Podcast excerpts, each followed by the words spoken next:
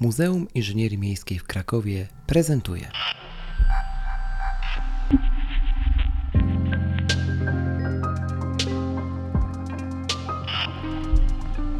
MIMcast.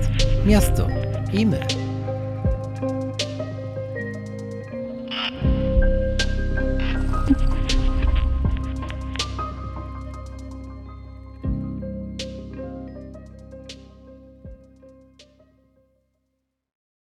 Dwudziesty drugi odcinek MIMcastu, z tej strony wita się Krzych Kołacz, a dzisiaj moim i waszym gościem jest Krystian Banet, kierownik działu SIM Kraków. Witam cię bardzo, bardzo serdecznie, Krystianie, i dziękuję, że przyjąłeś zaproszenie do naszego podcastu.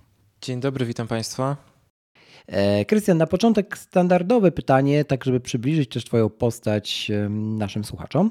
Kim jesteś i czym się na co dzień zajmujesz? A na co dzień moja główna praca to jest praca w Zarządzie Transportu Publicznego w Krakowie i tak jak wspomniałeś, kieruję działem Systemu Informacji Miejskiej, stosunkowo nową jednostką, ponieważ dział powstał 2 lata temu jako ta jednostka, która jest odpowiedzialna za wdrażanie Systemu Informacji Miejskiej, nowego Systemu Informacji Miejskiej w Krakowie. Na razie to słowo wdrażanie może jest za dużo powiedziane, dlatego że póki co kończymy etap pilotażowy, więc takie prawdziwe wdrażanie w całym mieście dopiero nastąpi, dopiero jest to przed nami. Natomiast jakby ten etap, na którym jesteśmy teraz, czyli po pilotażu, konsultacje społeczne jest jakby kluczowy, żeby ten system funkcjonował dobrze i był przyjęty też pozytywnie przez mieszkańców. Natomiast oprócz tego, oprócz pracy na ZTP pracuję także na uczelni, na Politechnice Krakowskiej. No i właśnie, i kiedy mówimy sobie o rozwinięciu tego skrótu SIM, tak jak sam tego dokonałeś przed momentem, i myślimy w ogóle o systemie identyfikacji w miastach, to co powinniśmy widzieć jako taką pierwszą rzecz przed naszymi oczyma? Czy to są tylko i wyłącznie, nie wiem, znaki drogowe, oznaczenia na ulicach, a może tabliczki z nazwami ulic? Czy to jest coś o wiele szerszego niż takie pierwsze właśnie semantyczne trochę rozumienie tego skrótu? Czy to rozumienie, o którym mówisz, jest poprawne i jak rzeczywiście w pierwszej kolejności przychodzą nam tego typu skojarzenia. Natomiast system informacji miejskiej obejmuje jakby wytłumaczenie informacji o charakterze miejskim. Pytanie, co to jest, bo w tym momencie znaki, o których wspomniałeś, to są znaki, które są normowane przez rozporządzenia, one dotyczą, są jakby związane z ruchem drogowym, dotyczące zakazów, nakazów. Natomiast system informacji miejskiej obejmuje wszelkie informacje związane z funkcjonowaniem miasta, takie jak nazwy ulic, placów, mostów i rzeczywiście chyba te tablice z nazwami ulic czy placów są takim podstawowym elementem, z którym każdy tego typu systemy kojarzy i nawet jak mieliśmy spotkania z mieszkańcami, to każdy najbardziej odnosi się do tego elementu. Jest to taki rzeczywiście podstawowy komponent i jego takim elementem uzupełniającym, ale równie ważnym jest oznakowanie punktów adresowych, czyli tabliczki na budynkach informujące o numerze posesji, o tym też czasami w jakiej dzielnicy się znajdujemy. I tak naprawdę to są te 2 takie główne podstawowe elementy, ale oprócz tego wiele systemów jest poszerzanych, zwłaszcza w miastach, które mają duży udział ruchu turystycznego. Poszerzane jest również o te komponenty związane z zarządzaniem ruchu pieszego, głównie właśnie turystycznego, czyli informacja kierunkowa dla pieszych i nie tylko takie typowe takie ala drogowskazy, kierunkowskazy do atrakcji turystycznych, ale również jest to poszerzane chociażby o mapy wielkoformatowe, które pokazują, gdzie jesteśmy, pokazują nam zasięgi dojścia, najbliższego, a także atrakcje turystyczne i miejsca, które możemy odwiedzić w tym bezpośrednim otoczeniu, w którym się w tym momencie znajdujemy. I takie elementy ten nowy SIM krakowski również przewiduje. Dotychczas też tego typu elementy oczywiście były, natomiast tak jak łatwo zauważyć, na próżno szukać wspólnego mianownika pomiędzy wszystkimi elementami informacji miejskiej, które w tym momencie istnieją w przestrzeni naszego miasta. Oprócz tego nie tylko piesi, ale również kierowcy.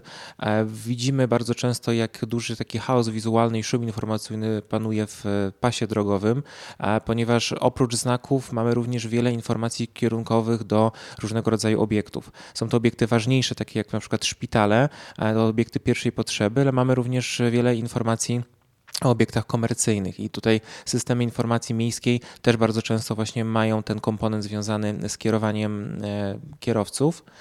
Oprócz tego możemy tak naprawdę jeszcze wymieniać w nieskończoność, ponieważ w zależności od systemu są one w bardzo różny sposób zbudowane, ponieważ czasami jest to też poszerzane o informację kierunkową dla rowerzystów, czasami na przykład wiaty przystankowe, informacja dla pasażerów jest włączana także w systemie informacji miejskiej, a takie najbardziej rozbudowane mają w sobie również meble miejskie, więc są są również zunifikowane chociażby słupki takie na plantach, jakie znamy, i ławki. Więc tak naprawdę tych elementów może być masa.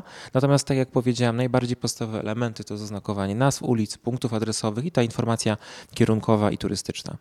Okej, to tutaj mamy niejako taką klamrę jakby wielkiego zbioru naniesione na tę naszą dzisiejszą rozmowę, bo o tym między innymi będziemy dzisiaj rozmawiać, że miasto to jedna wielka informacja i trochę zagaiłeś powód tej naszej dyskusji dzisiejszej, czyli to, że jakby system informacji miejskiej w Krakowie ulega i będzie ulegał modernizacji, tak? Przekształceniom, żeby właśnie to wszystko bardziej tutaj zunifikować, jak sam słusznie zauważyłeś. I ten trochę chaos, i nie boję się tego słowa użyć, który mamy obecnie, uczynić bardziej przystępnym nie tylko dla nas, jako dla mieszkańców, ale też przede wszystkim licząc na to, że wkrótce to nastąpi, dla turystów, którzy powrócą do miast. I my sami właśnie od tego może wyjdźmy. Jako turyści nieraz jesteśmy gdzieś za granicą. I nie każdy ma, umówmy się, bardzo dobrą orientację przestrzenną w terenie.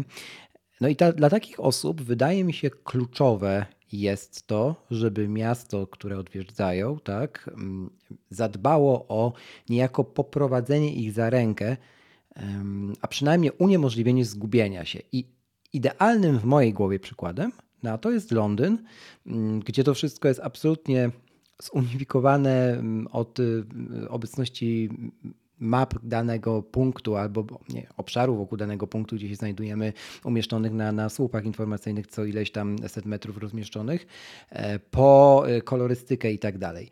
Rozumiem, że do tego dążymy i taki był też powód tej unifikacji, którą się przeprowadza? Czy to w ogóle jest tylko moje jakby rozumienie osoby tak z zewnątrz, a powód był zupełnie inny? Nie, głównie powód to był taki, jak o którym mówisz, i to rzeczywiście, co było powiedziane przed chwileczką, że jedną z tych potrzeb pojawiających się najwcześniej u osób odwiedzających nieznany obszar turystyczny, a zarazem towarzyszących im przez cały okres tego pobytu w tym obszarze, jest właśnie potrzeba informacji. I równie istotne jest też dążenie do zminimalizowania poczucia zagubienia tego przestrzennego oraz oczekiwanie pomocy w poruszaniu się w odwiedzanym obszarze. I jednak tutaj musimy pamiętać, że w tym momencie mamy duży rozwój różnych takich elementów wirtualnych, tak, map, GPS-a. Natomiast dalej tą kluczową rolę w przestrzeniach miasta odgrywa jednak ta informacja manualna i właśnie najpełniejszym wyrazem takiej informacji manualnej w przestrzeni są te systemy informacji miejskiej. I dobrze, że podałeś przykład Londynu, ponieważ rzeczywiście jest to jeden z takich lepszych przykładów, podawany często też w literaturze. On też nie jest bardzo, bardzo stary, bo to takie na przykład mapy dojścia z zasięgiem czasowym to jest tak naprawdę 10 lat ostatnich. One były wprowadzone przed Igrzyskami Olimpijskimi w 2012 roku. O proszę. I właśnie system informacji miejskiej w Londynie posiada tego typu mapy, posiada to kierowanie w bardzo taki rozbudowany sposób i wiele elementów, które pojawiają się też w systemie informacji miejskiej w Krakowie, czerpie z tych dobrych wzorców właśnie na przykład londyńskich, ponieważ w Krakowie dotychczas na próżno było szukać takich map, które pokazują nam zasięg czasowy.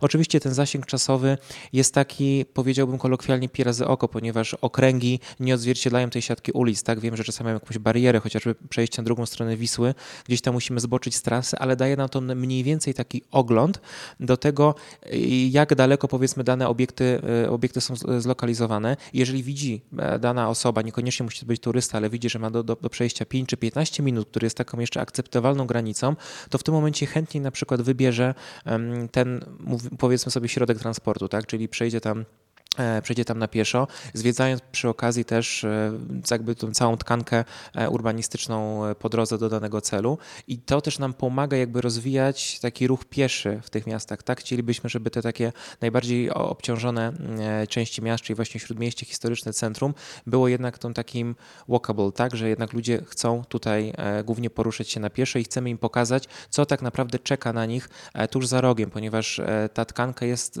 też, jak tutaj średniowieczne miasto, takie jak Kraków, jest dosyć ściśnięta i tak naprawdę wiele takich atrakcji jest takimi ukrytymi punktami, których nie zobaczymy z okien tramwaju, czy nie zobaczymy też z okien samochodu czy taksówki. Więc tego typu...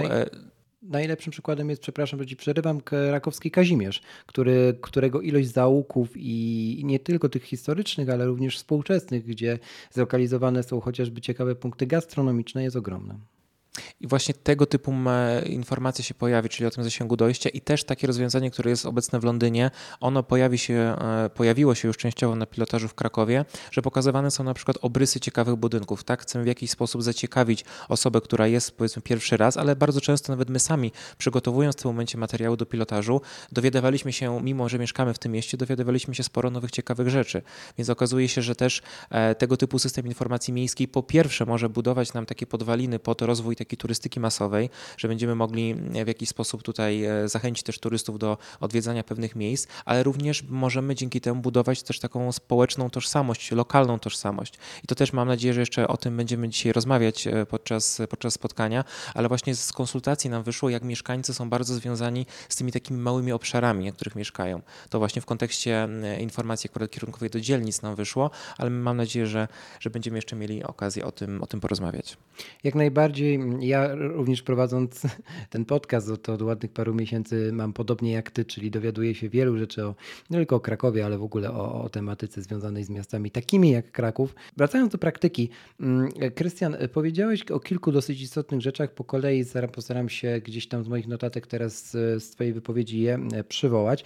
Jeszcze tylko jedną rzecz bym dodał, jeśli mogę, ponieważ jeszcze był poruszony temat kwestii unifikacji tego, ponieważ tu się skupiłem głównie na tym oznakowaniu turystycznym, na tym przykładzie Londynu, natomiast ta główna zasada, czyli ta chęć uspójnienia pod kątem wizualnym, konstrukcyjnym, jakby to jest taki nadrzędny cel wprowadzania tego nowego systemu informacji miejskiej, ponieważ jak teraz sobie zobaczymy, to tablice ulicowe, mimo że to już jest jedna grupa, a wiele osób twierdzi, że głównym kolorem to są tablice w kolorze niebieskim, natomiast okazuje się, że tak naprawdę dominują tablice w kolorze białym, mamy oprócz tego niebieskie, mamy jeszcze zielone. Jeżeli chodzi o oznakowanie turystyczne, to częściowo jest ono stylizowane w obrębie tutaj Starego Miasta na Planta w kolorze ciemnozielonym, gdzieś indziej jest w kolorze szarym, gdzieś indziej inna trasa turystyczna, na przykład w Nowej Hucie ma zupełnie inne nośniki w takim nowoczesnym stylu, z zupełnie innych również materiałów. Na próżno także szukać jakichkolwiek powiązań z informacją drogową, która była dotychczas wykonywana przez wiele lat, przez różne jednostki. One zapodobują tak naprawdę te informacje kierunkowe, na przykład do Centrum Kongresowego, do znaków, a de facto znakiem drogowym nie są. I tutaj jest pod tym kątem taki chaos wizualny, konstrukcyjny. Osoba, która odwiedza, ale także mieszkaniec, nie widzi tak naprawdę spójności pomiędzy tymi wszystkimi elementami. Tak naprawdę teraz te wszystkie komponenty, one jakby składały się na jakiś taki system informacji, ale on nie był w żaden sposób uspójniony. I to jest jakby taka główna potrzeba.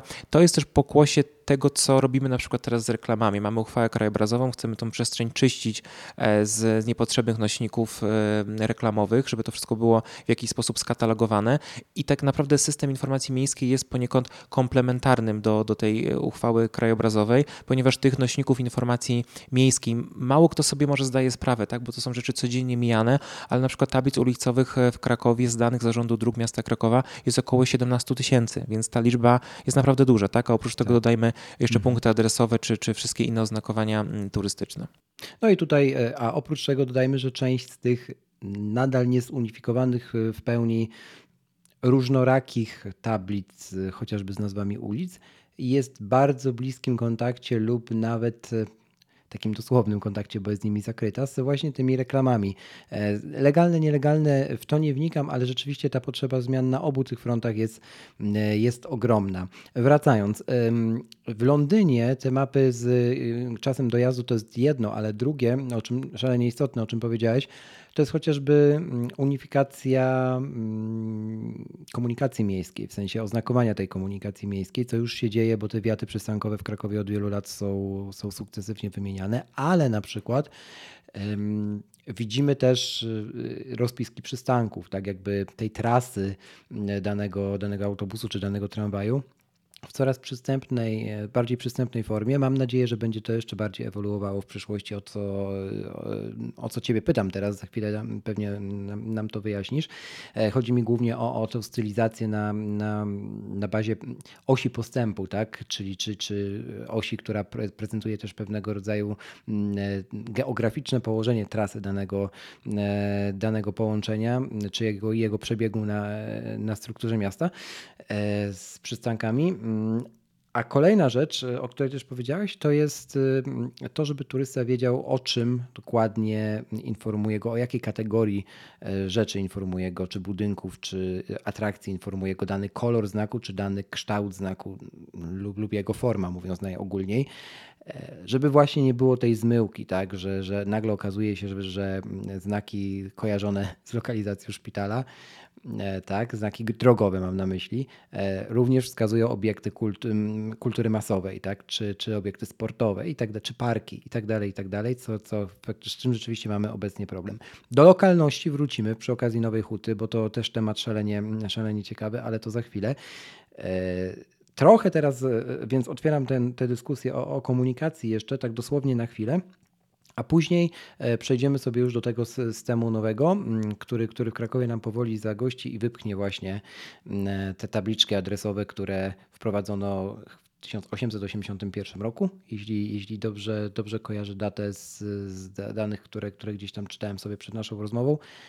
No i na co przyszło teraz najwyższa pora, żeby to zmienić? Jak z tą komunikacją? Będzie bliżej mapy Londynu, londyńskiego metra, czy nie zanosi się?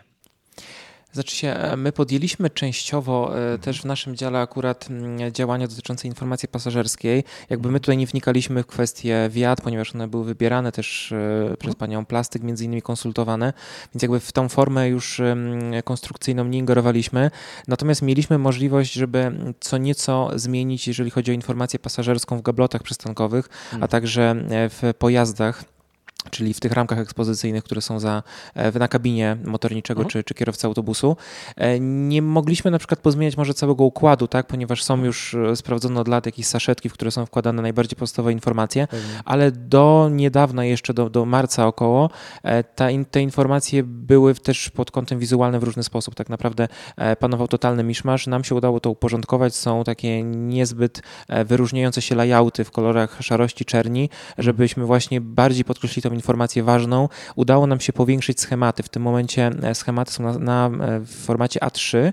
Nie jest to jeszcze taka duża mapa, którą może byśmy chcieli, natomiast dotychczas były to A4 wkładane w taką jedną poziomą saszetkę, więc udało nam się troszeczkę zwiększyć tą czytelność tych schematów. Ponadto też tutaj patrzę przez okno, w tym momencie jestem przy węźle Poczta Główna. Powróciły po dość dłuższej nieobecności schematy informacyjne na temat komunikacji miejskiej w centrum. One tutaj wokół pierwszej obwodnicy w tym momencie się znalazły i będą też wymieniane już niebawem w około 30 chyba, z tego co pamiętam, gablotach przystankowych takie większe mapy prezentujące cały Kraków i całą komunikację miejską. Musimy mieć oczywiście świadomość, że czym innym jest schemat metra, który jest praktycznie niezmienialny, tak? Przez tam kilka lat funkcjonuje w ten sam sposób. My na przykład też dlatego zrezygnowaliśmy teraz ze schematów komunikacyjnych w pojazdach, ponieważ te zmiany, musimy mieć świadomość tego, że są dosyć częste, tak? I też jakby tutaj dla nas jakby kluczową rolą jest to, żeby jednak nie wprowadzać ani mieszkańców, ani osoby przyjezdnych w błąd.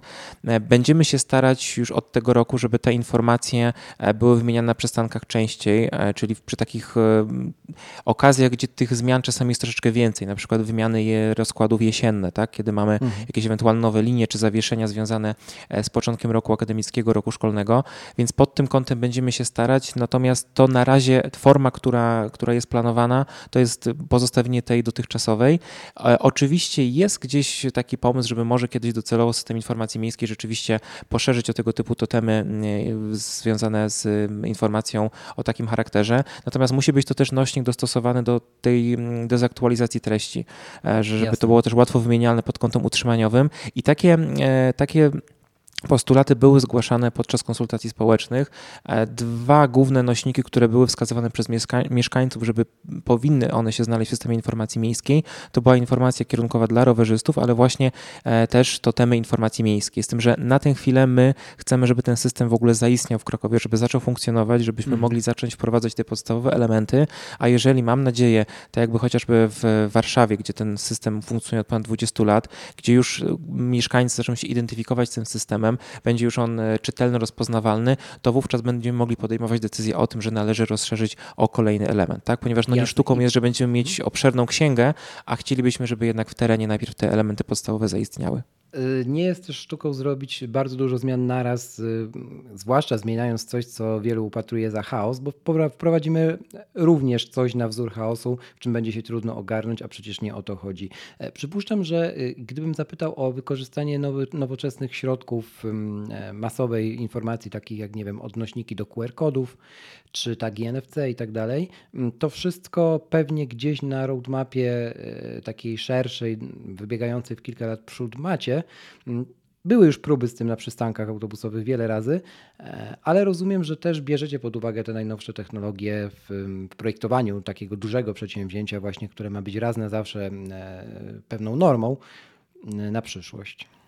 Tak, bierzemy. Znaczy akurat QR-kody mamy też na uwadze, żeby dodać do takich punktów informacyjnych właśnie, które mają podstawową treść w sobie zawartą tutaj w przestrzeni. Natomiast jeżeli ktoś chciałby coś więcej się dowiedzieć, to oczywiście mógłby sobie wtedy zeskanować i tą szerszą informację odczytać. Natomiast my też podjęliśmy współpracę tutaj z Wydziałem Turystyki i z KBF-em. To jest jakby na razie na początku jesteśmy drogi. Natomiast chcielibyśmy uporządkować kwestie też tras turystycznych w Krakowie, ponieważ one gdzieś by powiedzmy powstawały, nazwijmy to troszeczkę spontanicznie, tak? Była taka potrzeba, jakby mamy, wiadomo, Drogę Królewską, mamy trasę uniwersytecką, natomiast mamy też całą masę innych tras, które się przenikają i chcielibyśmy spojrzeć na to tak po raz pierwszy kompleksowo i głównym naszym celem jest jakby uporządkowanie, ale zdajemy sobie sprawę, że niestety albo stety nie jesteśmy w stanie oznakować wszystkiego w przestrzeni. Nie chcemy tego zaśmiecania dodatkowego i właśnie tutaj przyświeca nam taka idea, żeby podstawowe elementy rzeczywiście były oznakowane w przestrzeni, ale żeby do reszty odnosić w ramach SIM-u wirtualnego, więc mamy to w głowie jeszcze, jak to dokładnie będzie wyglądać, jak to będzie funkcjonować, to jeszcze tego nie wiem w tym momencie, ale jakby wiemy, że tego nie unikniemy, że to, co jest w przestrzeni, to muszą być te elementy podstawowe, ale po więcej będziemy sięgali do przestrzeni wirtualnej. Super i do rzeczywistości rozszerzonej zapewne też, jak tak słucham ciebie i takiego zaangażowania, pasji, z jaką o tym opowiadasz, to jestem dosyć spokojny, że ma to szansę się w końcu udać, żeby to było wszystko czytelne. Właśnie dlaczego to był problem, już trochę sam powiedziałeś, ale chcę zahaczyć, zanim pójdziemy dalej w rozmowie do szczegółów, o te konsultacje z mieszkańcami, bo jak sobie tak myślę, że mierzyliście się z takim wyzwaniem, to ono samo w sobie jest ogromne i jak wy w ogóle podeszliście do tematu, no słuchajcie, ale musimy spytać ludzi, co o tym sądzą, tak? I to ludzi najlepiej z każdej dzielnicy. Jak się podchodzi do takiego przedsięwzięcia z punktu widzenia logistyki, organizacji czy managementu na skalę miasta? Strasznie mnie to ciekawi. Znaczy ja jestem tutaj w strukturach urzędowych od momentu, kiedy powstał nasz dział, ponieważ wtedy tak naprawdę zaczęto mówić o pilotażu, o tym wprowadzeniu, ale sam projekt powstawał wcześniej. Projekt był wybrany w dwuetapowym konkursie przy uczestnictwie Stowarzyszenia Twórców Grafiki Użytkowej i on był organizowany przez Wydział Kultury. Tam wówczas eksperci wybrali, najpierw było ponad 30 prac, tak jakby przegląd portfolio, przegląd teczek i potem 5 firm, 5 studiów projektowych zostało wybranych do przygotowania takiej wstępnej koncepcji konkursowej i z tego eksperci wybrali sąd konkursowy, specjaliści także z zakresu wzornictwa, wybrali tą główną, tą koncepcję konkursową, która miała być rozszerzana. Wtedy odbyło się też spotkanie końcem 2017 roku z mieszkańcami, gdzie mogli zgłaszać swoje uwagi podczas otwartej debaty.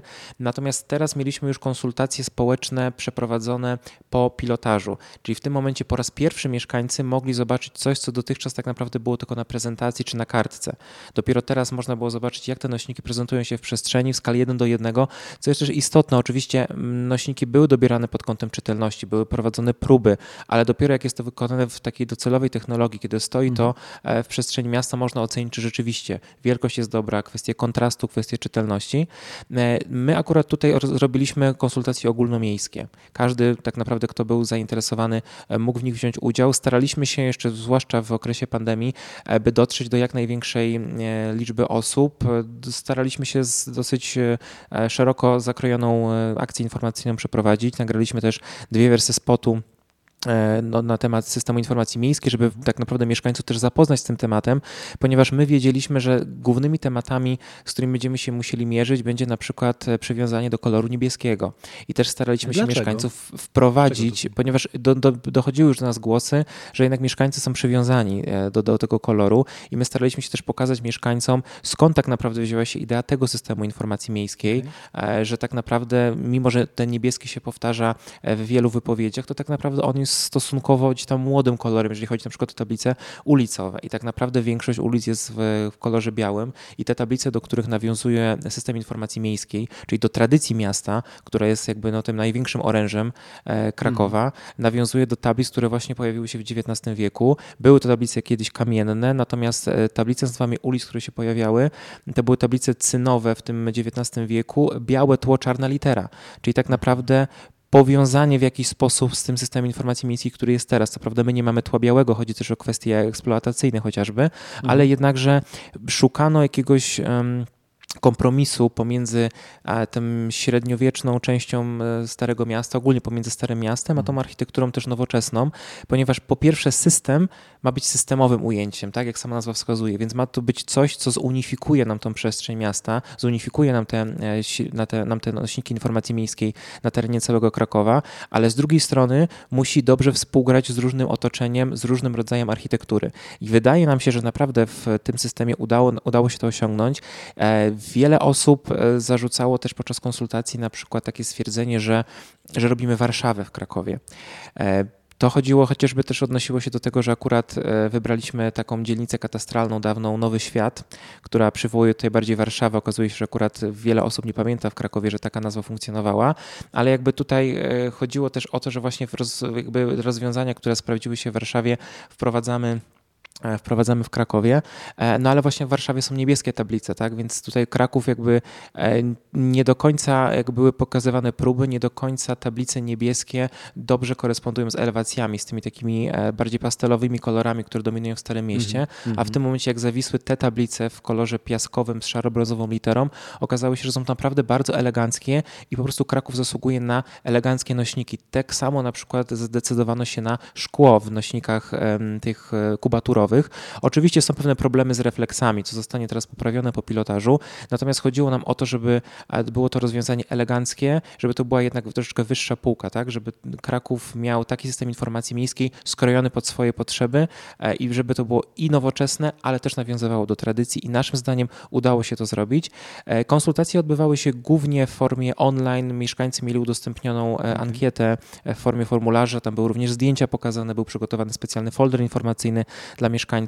A oprócz tego również pełniliśmy dyżury telefoniczne w Zarządzie Transportu Publicznego, gdzie mieszkańcy mogli telefonicznie dopytać o różne rzeczy. No i takim kluczową częścią to było spotkanie otwarte z mieszkańcami, w którym uczestniczyli projektanci systemu informacji miejskiej. I bardzo byliśmy pozytywnie tutaj nastawieni po tym spotkaniu, dlatego że nie ukrywam, wiem jak czasami wyglądają konsultacje społeczne, tak? Czasami są to jakieś burzliwe dyskusje, to w zależności też od tematyki.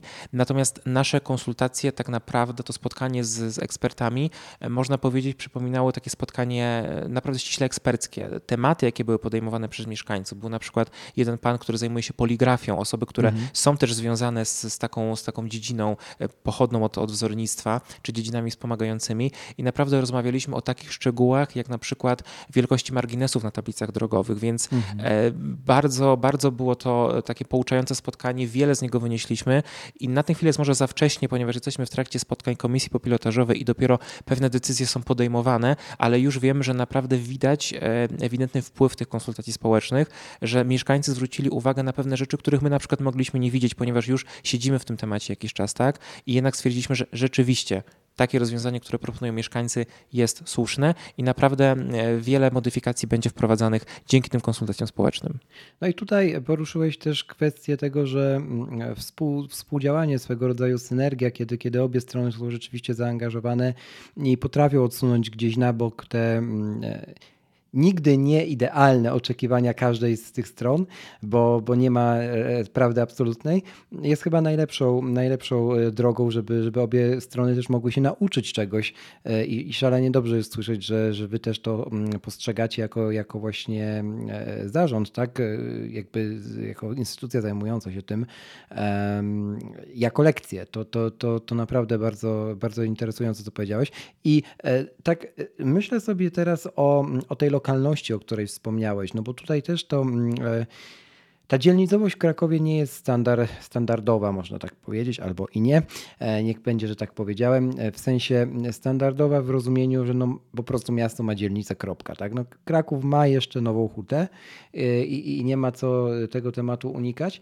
No, a w ramach Nowej Huty no, to oznakowanie przestrzenne czy system informacji jakiejkolwiek, na przykład dla takiego turysty, którego na pewno tam ktoś wyśle, w sensie idź zobacz, bo tu jest taka Nowa Huta, która niby jest Krakowem, miała nie być, ale ostatecznie jest i jest ciekawa, no to jak on tam wejdzie w tą architekturę kwadratowych różnych uliczek i ulic, z których każda wygląda mniej więcej tak samo, no to jednak potrzeba, żeby wiedział, gdzie jest i na przykład jak daleko jest jakiś punkt historyczny, który wskazano mu odwiedzić. Tak? No nie zawsze przewodnik będzie wyznaczał kropkami po każdym chodniku drogę, a właściwie bardzo rzadko, jak ma tam trafić. A nie możemy też zakładać, że każdy użyje nawigacji w telefonie. Mimo wszystko, ja będę to podkreślał, dlatego że nie możemy też nawet u nas lokalnie myśleć, że każda osoba jednak ma przyspawanego smartfona czy ekran do nadgarstka, bo nadal tak nie jest.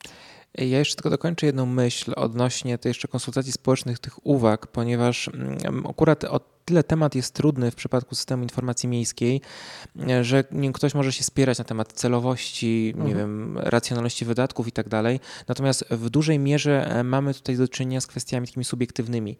Bardzo ciężko będzie, żeby wszystkim się podobało, tak? Oczywiście. Jednemu się podoba kolor niebieski, innemu zielony, inny woli kolor biały, jeden lubi zupę pomidorową, drugi woli rosół. Więc to tak naprawdę moglibyśmy w nieskończoność się zastanawiać i nie doszlibyśmy tak do konsensusu, do rozwiązania, które będzie wszystkich satysfakcjonować. Więc to pod tym kątem jest trudne, więc to jest jeszcze ta trudność. Niestety takich uwag subiektywnych było wiele. Często się czasami bardzo ciężko jest odnieść tak naprawdę do takich uwag, ale staraliśmy się jakby jak najpełniej w tym raporcie z konsultacji społecznych, który będzie niebawem udostępniony, staraliśmy się odpowiedzieć. Natomiast co do tej lokalności, akurat tutaj nie odnoszę się stricte do Nowej Huty, natomiast odniosę się w skali całego miasta. My na pewno chcemy, żeby system to nie był tylko system śródmieścia, tylko to rzeczywiście ma być system spajający całą przestrzeń Krakowa, więc takie punkty informacyjne mają się pojawić i w centrum, ale mają służyć też mieszkańcom chociażby wzgórz Krzesławickiej, Nowej Huty, tak? Ponieważ w każdej z dzielnic są punkty, które są warte oznakowania i nie tylko pod kątem turystycznym, bo tak jak wspominałem, właśnie ta lokalna tożsamość jest istotna. I tu bym chciał się odnieść do jednego tematu, który wyszedł nam w trakcie konsultacji dosyć mocno, z czego my się bardzo cieszymy akurat, ponieważ nie byliśmy tego rozwiązania pewni na 100%. Okazuje się, że to jest akurat może nie do końca popularne, co powiem, ale niestety, mimo że teraz świętujemy 30-lecie dzielnic samorządowych, okazuje się, że jednak większość mieszkańców bardziej identyfikuje się z tymi mniejszymi obszarami. Czy to są dawne jednostki katastralne, dzielnice katastralne, czy jakieś osiedla, natomiast na przykład mieliśmy też telefony mieszkańców, którzy nas się pytali, jaką oni mają dać dzielnicę, chodziło o Wolę, o Podgórze Duchackie, bo myśleli, że jest Wola Duchacka, ktoś myślał o Kurdwanowie, więc jakby tutaj dużo bardziej mieszkańcy są związani z tym nazewnictwem i właśnie jedno z głównych pytań, akurat ono dotyczyło informacji drogowej w ramach systemu informacji miejskiej. My sprawdziliśmy takie rozwiązanie z innych miast, że kierowaliśmy do dzielnic, czyli do tych dużych 18 dzielnic i był też plan, że wprowadzimy tablice wjazdowe, czyli że wjeżdżamy do danej dzielnicy, pojawi się informacja, że wjeżdżam do Dębnik czy do Starego Miasta.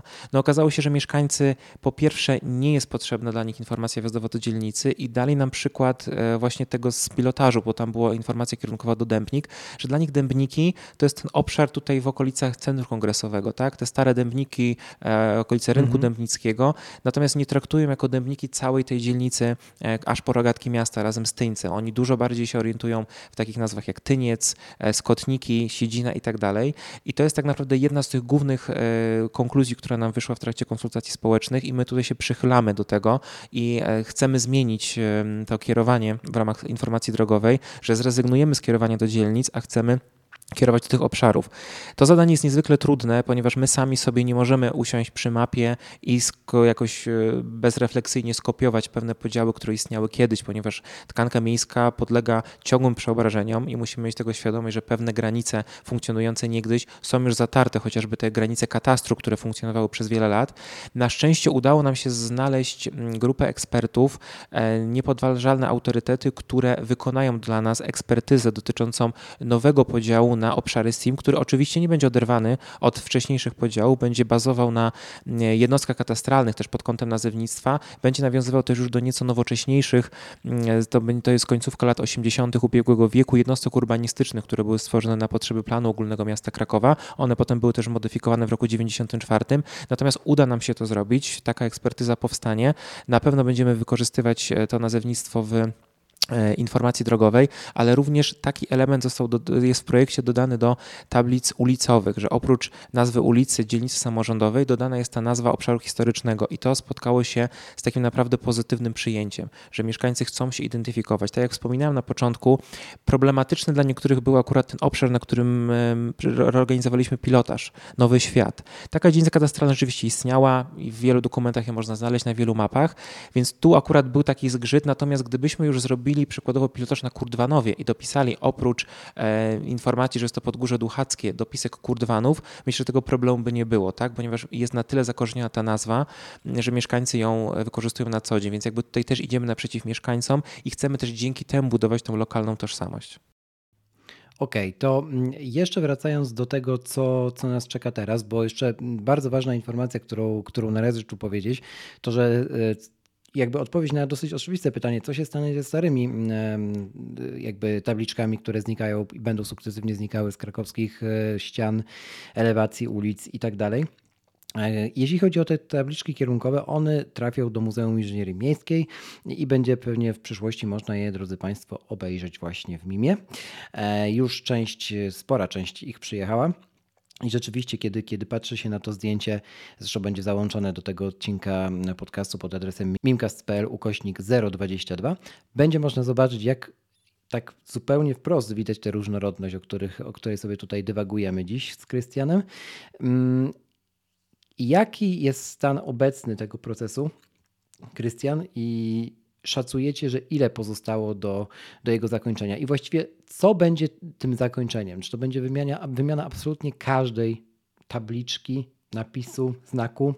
Gdybyś mógł jeszcze tak to bardziej zawęzić. Tak, jeżeli chodzi o pilotaż, no to tak naprawdę te tabliczki, które zostały przekazane do Was i będzie stworzona, mam nadzieję, ta stała wystawa prezentująca, jak zmieniała się informacja miejska na przestrzeni lat w Krakowie, to tak naprawdę jest kropla w morzu, ponieważ jest to tylko obszar Wawelu, obszar Domu Handlowego Jubilat, więc jest parę dziesięć tych tabliczek, co jest już fajnym zbiorem i też widziałem zestaw razem tych tabliczek, jak to się prezentuje, jakby już też wyobraźnia działała, jakby ta wystawa mogła wyglądać.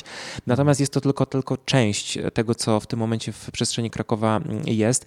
Wiemy, mamy takie głosy części mieszkańców, że są przywiązani do tych starych tablic i chcieliby zostawić. Natomiast też nie możemy generalizować, ponieważ mowa jest głównie o tablicach ulicowych na elewacjach i adresowych, ponieważ też mieliśmy spotkania z konserwatorem zabytków, Miejskim Konserwatorem. Jeżeli chodzi na przykład o te tabliczki ulicowe niebieskie, które są raczej nowymi tabliczkami, tak, nie mają żadnej wartości historycznej, te na słupkach, no to tutaj nie mieliśmy ani jednego głosu od ani jednego mieszkańca, żeby tego typu tabliczki zostawiać. Tak samo nie ma problemu z informacją kierunkową, ponieważ ta informacja kierunkowa, którą mamy na przykład na plantach, to są lata 90. i też już w tym momencie stan techniczny w wielu miejscach wymaga. Jeszcze pozwala nam to utrzymać przez jakiś czas, ponieważ też to jest w tym momencie na naszym stanie, ale wiemy, że tak czy siak te elementy trzeba byłoby wymieniać, więc w tym momencie jakby jest to też dobra możliwość, żeby to zunifikować wszystko, tak samo stare mapy, które mamy na Starym Mieście, więc jakby z większością nośników problemu nie będzie, także tą z informacją drogową. Natomiast jeżeli chodzi o tablice ulicowe, w wielu miejscach, zwłaszcza poza Śródmieściem, to są to informacje na słupkach, które też już często są wyblakłe, często zarysowane i tak jak mówię, pod kątem historycznym tutaj nie mają żadnej wartości. One oczywiście, część z nich trafiła też do muzeum, jakby dla pokazania tego, w jaki sposób to wyglądało. Natomiast jeżeli chodzi o te najbardziej takie newralgiczne punkty, o te historyczne tablice, które mogą mieć po kilkadziesiąt lat, my w tym momencie przymierzamy się do tego, że chcemy w centrum, także w Nowej Hucie dokonać w tych takich najstarszych obszarach i także w Nowej Hucie, ponieważ też tam jest troszeczkę pod kątem wzorniczym, typograficznym, te tabliczki są charakterystyczne, więc na tych dwóch obszarach chcielibyśmy wykonać inwentaryzację, żeby rzeczywiście sprawdzić, jakie tablice są, próbować na podstawie też materiałów od Muzeum Krakowa zidentyfikować, z jakiego one okresu pochodzą i chcielibyśmy, żeby w pewnych lokalizacjach takie tablice zostały, żebyśmy mogli na przykład 2 tablice powiesić, czy 3 na przykład pokazujące, jak ta informacja się zmieniała, ale raczej zakładamy, że byłoby to wykonywane punktowo, ponieważ też nie chcemy w tym momencie wprowadzać jeszcze większego chaosu. Jeżeli 80% miasta, 90% będzie miało już zunifikowane tablice, no to nie chcielibyśmy, żeby nagle w jednym miejscu, czy w 2, na jednym rogu ulicy funkcjonowały jeszcze stare oznakowania, tak? Więc jakby mówię, my tutaj podchodzimy na przykład z szacunkiem do tych elementów, dlatego też zostały przekazane do muzeum. To tyle, jeżeli chodzi o tablice ulicowe. Co do tablic adresowych, kwestia jeszcze nie jest do końca jednoznaczna, ponieważ za oznakowanie punktów adresowych odpowiadają właściciele. Jest jeszcze za wcześnie na to, żeby mógł powiedzieć, czy rzeczywiście miasto będzie takie tabliczki wymieniać, czy to zostanie jednak po stronie mieszkańców, więc tutaj decyzję ostateczną jakby ma też zarządca budynku, nawet jak teraz był pilotaż, to również takie zgody pozyskiwaliśmy. Problem z tablicami adresowymi jest taki, że bardzo często mają one nieaktualne informacje, czyli pokazują, z jednej strony jest to fajne, że pokazują to nawarstwienie pod kątem różnych podziałów, które obowiązywały, jednakże jeżeli przeszliśmy się na obszarze pilotażowym, znaleźliśmy 6 różnych nazw dzielnic, mimo że od roku 91 jest to dzielnica Stare Miasto. Ważna rzecz jest taka, że my owszem, część tego oznakowania ściągamy, tego starszego, natomiast także na obszarze pilotażowym te najstarsze, na przykład tablice cynowe, które były w XIX wieku, czy jeszcze takie wmurowane w Starym Mieście okrągłe możemy spotkać z napisem gmina pierwsza, gmina druga i tak dalej, my je zostawiamy. Tutaj absolutnie nie ma mowy o tym, żeby one były ściągane. Więc raczej mówimy o takich tabliczkach, które są po prostu na elewacji. I wbrew pozorom, my też jakby już od dłuższego czasu obserwujemy, jak to oznakowanie wygląda. Przyglądamy się temu bacznie, idąc chociażby na spacer i jakby to już jest takie pewne zboczenie zawodowe. Natomiast okazuje się, że owszem, te tablice historyczne niektóre są i rzeczywiście widać to chociażby po składzie tekstu, po typografii. Natomiast wiele tak naprawdę obok widzimy i też kontaktowaliśmy się z wykonawcą, który utrzymuje oznakowanie ulicowe od lat w Krakowie, że wiele tak naprawdę było też w trakcie wymienianych.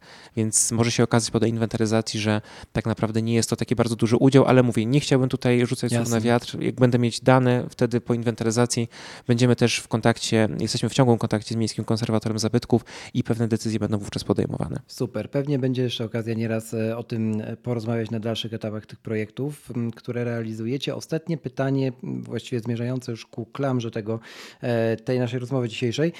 Chciałbym dopytać jeszcze o kwestię dostępności osób na przykład niewidomych czy niepełnosprawnych. W jaki sposób uwzględnia się tego typu osoby przy takim dużym projekcie, jakim jest zmiana SIM w danym mieście, tak? Czyli jeżeli chodzi na przykład o osoby niedowidzące, powiedzmy, to generalnie wszystko wpisuje się w takie projektowanie uniwersalne, tak? Czyli tworzenie tych rzeczy dostępnych, tego produktu w możliwie szerokim zakresie, bez potrzeby adaptacji lub specjalnego projektowania. Dla na przykład osób niedowidzących tutaj zadbali projektanci o wysokie kontrasty, bo tutaj kontrasty są w tabeli kontrastów na poziomie 90 kilku procent, więc w tym momencie tutaj zadbano o ten aspekt. Też jest dobierana wielkość liternictwa do tego, żeby osoby niedowidzące mogły z tego skorzystać. Jeżeli chodzi o osoby z innymi dysfunkcjami, tutaj w tym momencie akurat na etapie pilotażu nie były instalowane żadne urządzenia, tak jakby takie inteligentne, nazwijmy to, które pomogłyby zapoznać się z tą treścią. Natomiast mówię, dla nas jakby dużą szansą jest tak naprawdę ten SIM wirtualny, czyli stworzenie poniekąd z części tych nośników takich inteligentnych mebli miejskich, które będą mogły być powiązane z tą przestrzenią wirtualną i to jest tak naprawdę, wydaje nam się, kluczowe. To dotyczyłoby takich informacji opisowych, jak właśnie tych nośników turystycznych bardziej. Natomiast te podstawowe, manualne informacje, chociażby oznakowania z nazwami ulic, no to tak naprawdę nic poza tym kontrastem, poza odpowiednią widocznością, czytelnością, wielkością, to tutaj ciężko jest zaoferować. Na koniec pytanie, na co mieszkańcy Krakowa mogą w najbliższych 2 latach liczyć jeszcze w ramach waszych działań? Takiego, co będzie widoczne gołym okiem. Widoczne. Znaczy ten rok tak naprawdę, to jeszcze tylko jak już tutaj kończąc te kwestie, będzie związany właśnie z tymi jeszcze pracami takimi, nazwijmy to, kulisowymi, ponieważ musimy teraz przeprowadzić tę aktualizację, podsumować te wszystkie uwagi, które jakby już częściowo są podsumowane, pewne decyzje już wstępnie zapadły. Kwestia przygotowania tej ekspertyzy z obszarami, kwestia przygotowania spójnej, po raz pierwszy w Krakowie, spójnej koncepcji oznakowania drogowego, jak chodzi o to oznakowanie kierunkowe. Więc w tym roku prawdopodobnie w terenie nas za wiele nie będzie widać. Natomiast dla nas takim priorytetem, jeżeli chodzi o zmianę oznakowania, jest oznakowanie drogowe, ponieważ no, naszym zdaniem panuje tutaj największy chaos w tym momencie, więc chcielibyśmy zacząć od tego. To by był właśnie rok 2022-2023. Jakby w tym momencie, tak jak powiedziałem, jest w trakcie przygotowywana ta koncepcja oznakowania drogowego. Natomiast tak naprawdę to, ile nam się uda zrobić, to też będzie zależało to od kwestii budżetowych. Jakby harmonogram, który tutaj mamy założony, to na pewno w pierwszej kolejności to oznakowanie drogowe, już częściowo wymiana oznakowania ulicowego. Na pewno na oznakowanie turystyczne jeszcze troszeczkę poczekamy, bo tak jak mówiłem, jesteśmy w kontakcie z Wydziałem Turystyki i chcemy też podejść do tego w sposób kompleksowy, żeby nie robić takiej wymiany jeden za jeden, ponieważ nie zawsze jest to dobra praktyka, tak? Ponieważ czasami pewne nośniki powstawały w jakiś sposób, nazwijmy to spontaniczny. Oznakowanie turystyczne wstępnie to rok 2023-2024, ale tak jak mówię, podkreślam na każdym kroku, no kwestie budżetowe tak naprawdę wyjaśnią nam, co i w jakim zakresie i w jakiej kolejności będziemy mogli wprowadzać. Okej, dobrze. Myślę, że to tyle na 22 odcinek MIMcastu. Krystian, bardzo dziękuję Ci za ujawnienie nam w ogóle tutaj tych wszystkich szczegółów dotyczących takiego jakby projektu, którym jest zmiana identyfikacji wizualnej w danym mieście czy systemu informacji miejskiej. Sprawa dosyć taka, wydawać by się mogło z pozoru, no ktoś zmieni tabliczkę, prosta, a tak naprawdę za którą stoją ogromne decyzje i często niełatwe decyzje. Jeszcze raz bardzo dzięki i mam nadzieję do usłyszenia. Bardzo dziękuję również, do usłyszenia.